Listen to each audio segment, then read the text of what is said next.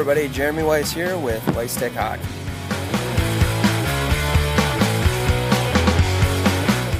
Welcome to Weiss Tech Soundbites.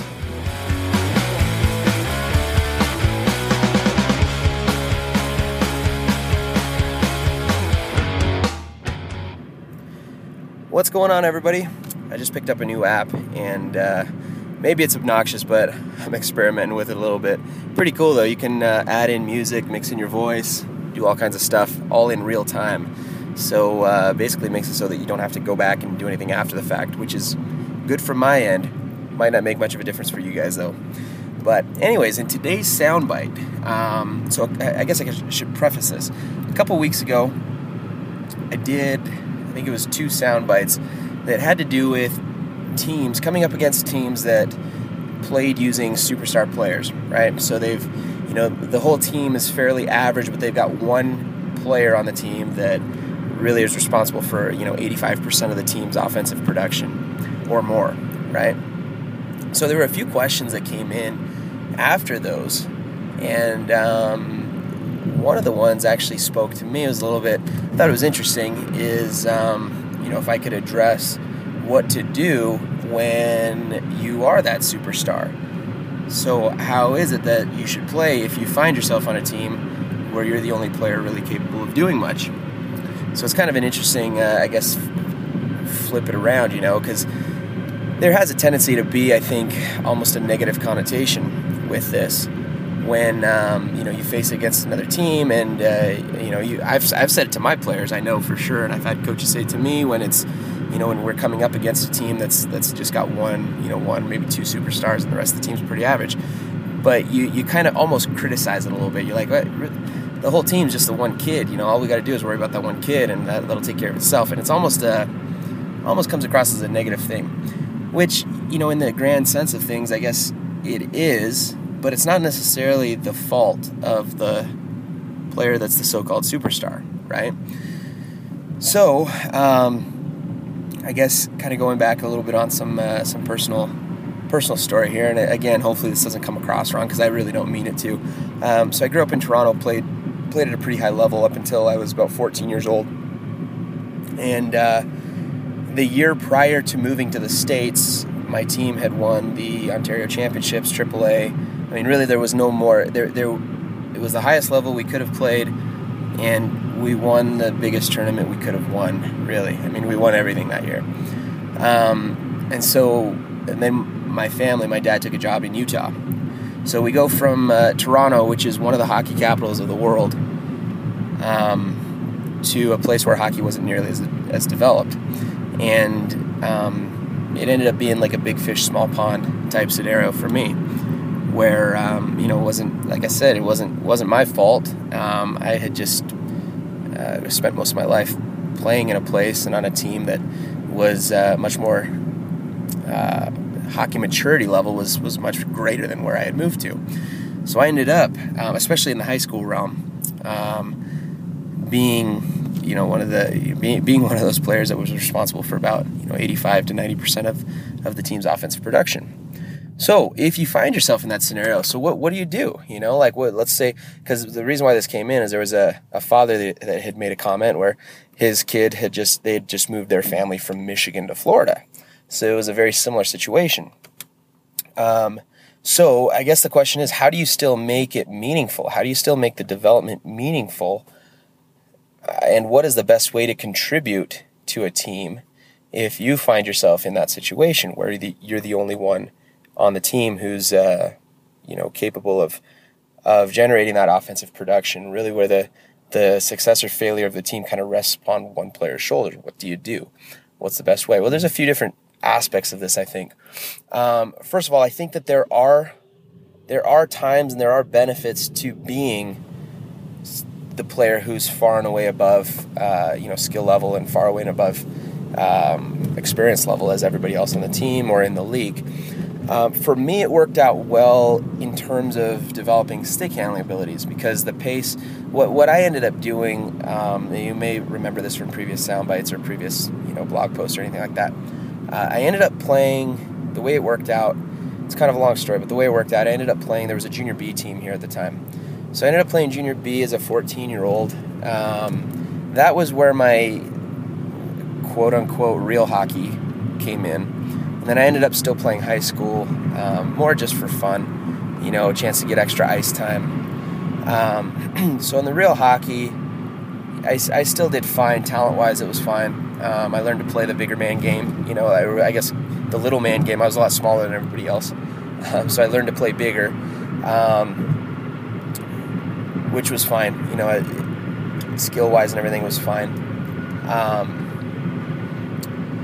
so I had my real hockey, I guess you could call it, and then I had my, my more for fun hockey where I, I it was the big fish, small pond type thing.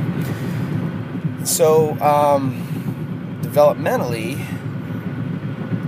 the high school program was an opportunity for me to work on skills that I wasn't as good at, so individual skills. So I was, I'm, I'm a speed man. Speed's my game. I'm getting older now, so I don't know if that's still the case in my men's league. But as a kid, when I was playing seriously, speed was speed and passing were my two strong suits. Uh, I was okay around the net, you know, decent shot, quick release, pretty accurate from close in. Um, but really, speed and passing was my game. Um, stick handling wasn't a strong suit. I mean, it's good enough to get by, good enough that it didn't impede on my other abilities, but I, I definitely would not consider myself to be, uh, you know, Mr. Dangles or anything like that. Definitely not Pavel Datsyuk style. So I used the high school opportunity, the the lesser caliber play, as an opportunity to work on some of those individual skills. As an opportunity, you know, the, the pace of the game was slower, the players weren't quite as good so it was an opportunity for me to develop my hands.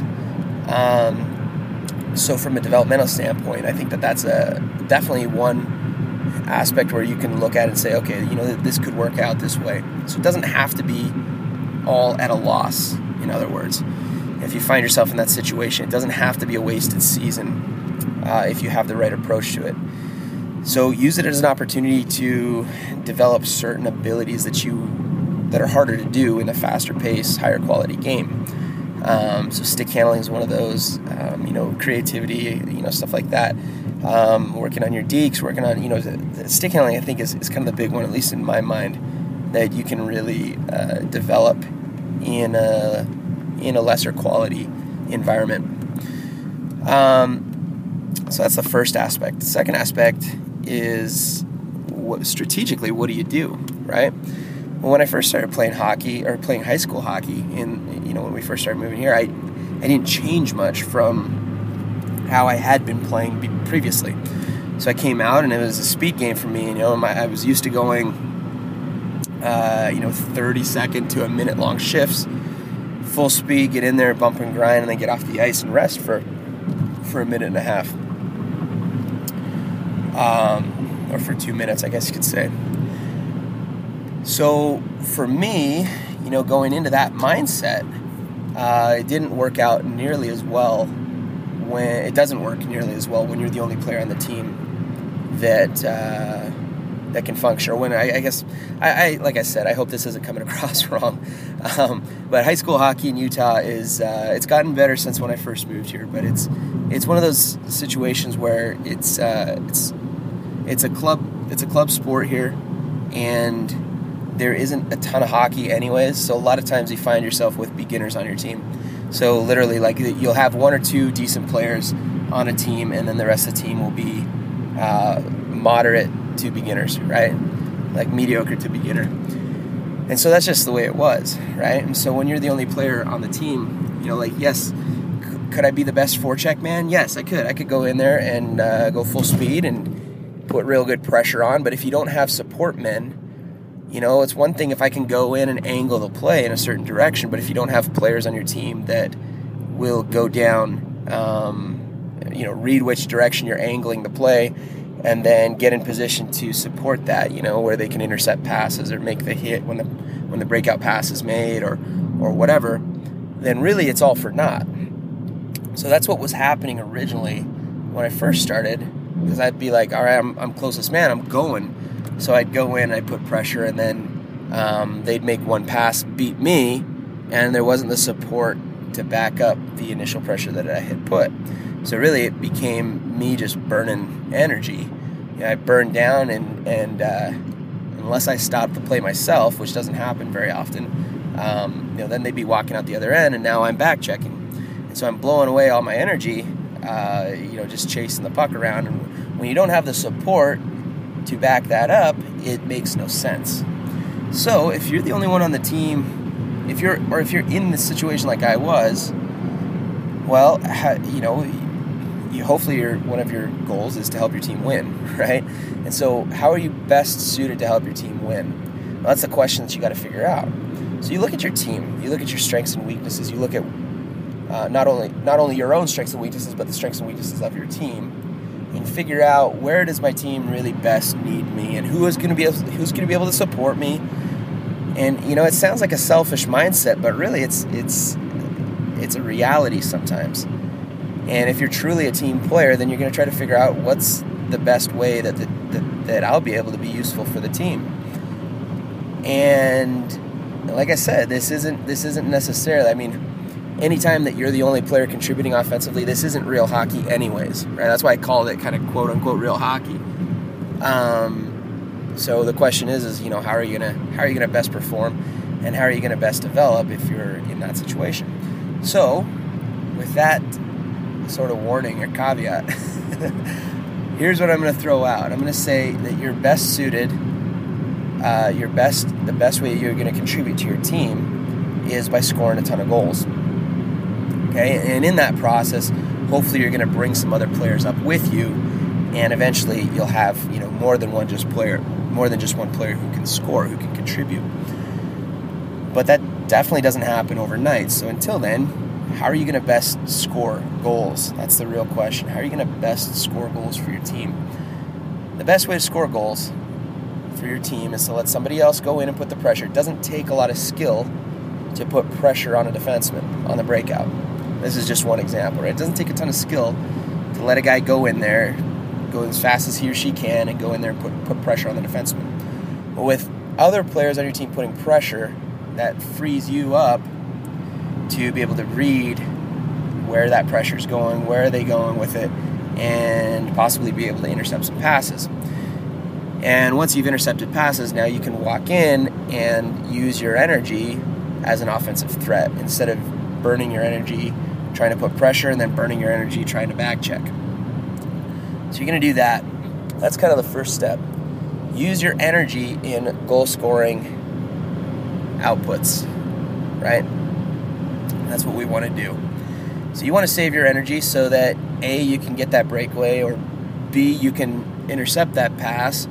And then once you've gotten that scoring threat, if it doesn't go in on the first attempt, you want to have the energy to be able to, uh, you know, jump on your rebound quickly and maintain control of the puck. So that's kind of one aspect. Now, um, again, this is going to kind of come across as, as possibly selfish or, or definitely, it's definitely not well rounded hockey. Um, but the same question applies is, is pick and choose your moments of when it's actually worth it for you to back check. And compare that to when it's actually going to be worth it for you to uh, use your energy scoring goals. So, for example, um, if my team's up by three goals. So three goals, two or three goals. That's kind of that. Uh, it's kind of that false sense of security phase, right? Where it's like they say. In fact, you, have probably heard of two goal leads the worst goal lead, right? Because it's a false sense of security. You think you're up, but then all it is is one goal, and all of a sudden it's a one goal game again. So I'd say like somewhere around three goals. I think if, if you're at three goals and the other team gets a break, well, is it going to be worth it for you to bust your energy? chasing that player down, or is it going to be more worth it for you to save that energy and pop a goal the next shift? Right? Now, if you're down, like if, if you're up by a goal with a minute left in the game and it's a big game, and you know, yes, then I would say definitely back check. But in a regular game situation, I'd still say almost the same thing. And again, it's not well-rounded hockey, but in this in this case, this isn't a well-rounded scenario, right? um, I'd say let your other players back check. You know, you make your way back, but you don't have to be burning your energy getting back, especially if your team, you know, if, if you're if you're capable of providing that offense for your team. In that case, in this type of scenario, the best defense is a good offense, right? And you're really, you know, one player can't do it all, so you got to pick and choose what it is that you're going to do. Now, I'm not saying this is a hard and fast rule. There may be different exceptions for different teams depending on where your team's strengths and weaknesses are. Um, but that's how it kind of ended up working out for me in the high school realm here in here in Salt Lake. Is because I was sitting there going, you know what, I could, I I'll score six or seven goals a game, and if they score one or two while I'm on the ice, so be it. You know, the the math still works out. Again, it kind of comes down to that money ball mentality. Is you know, do you need do you need the back check, or do you need your team to have more goals than the other team? Like that, that's really what the final result is. So, what's the best way of achieving it? Well, I could really focus hard on the back check and have no energy left for to generate that offense for my team. And then there's going to be nobody else on the team that can generate that offense. And so maybe we'll win by one nothing or something. Or I can say, hey, I don't care about the back check, but I know for sure if I conserve my energy, I'm going to score six or seven goals this game. So I'm going to work on scoring six or seven goals, and if they score a couple goals while I'm on the ice, then so be it, because I know that I can outscore the other team. Right? So that's like I said, it's kind of a weird, uh, it's kind of a weird mentality, and definitely not one that you're gonna that you're gonna say, hey, you know, this is what we got to do. Um, you know, it's it's not. if you're looking to build well-rounded team, well-rounded systems, hopefully, you know, hopefully at any level of travel hockey, you're not going to run into this issue. Where you're going to run into this issue is, like I said, you know, if you find yourself in a situation where all of a sudden you're a big fish in a small pond, and uh, you know how how how are you going to shoulder that burden for your team? You can't do everything. You can't be the first man in on the forecheck, the first man in on the back check, and ex- be expected to score all the goals for your team, and you know this and that, and you know so really, um, that's how you do. Another another uh, aspect of this is is the uh, you know digging in the corners. You know, yeah, I could go in there and I could dig. I'm a good digger. That's one of one of the things I do best. I'm good at digging in the corners. But in that situation, does it make sense for me to dig in the corners? Well, not really, because I dig in the corners even if I come up with the puck. Well, now what am I going to do with it?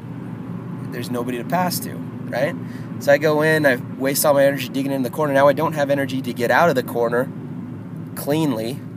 I've got a guy draped all over me. So what am I going to do? You know, now I'm just giving the puck back to the man. I'm exhausted. So I say let the fray happen in the corner. Send two or three of your own guys in there.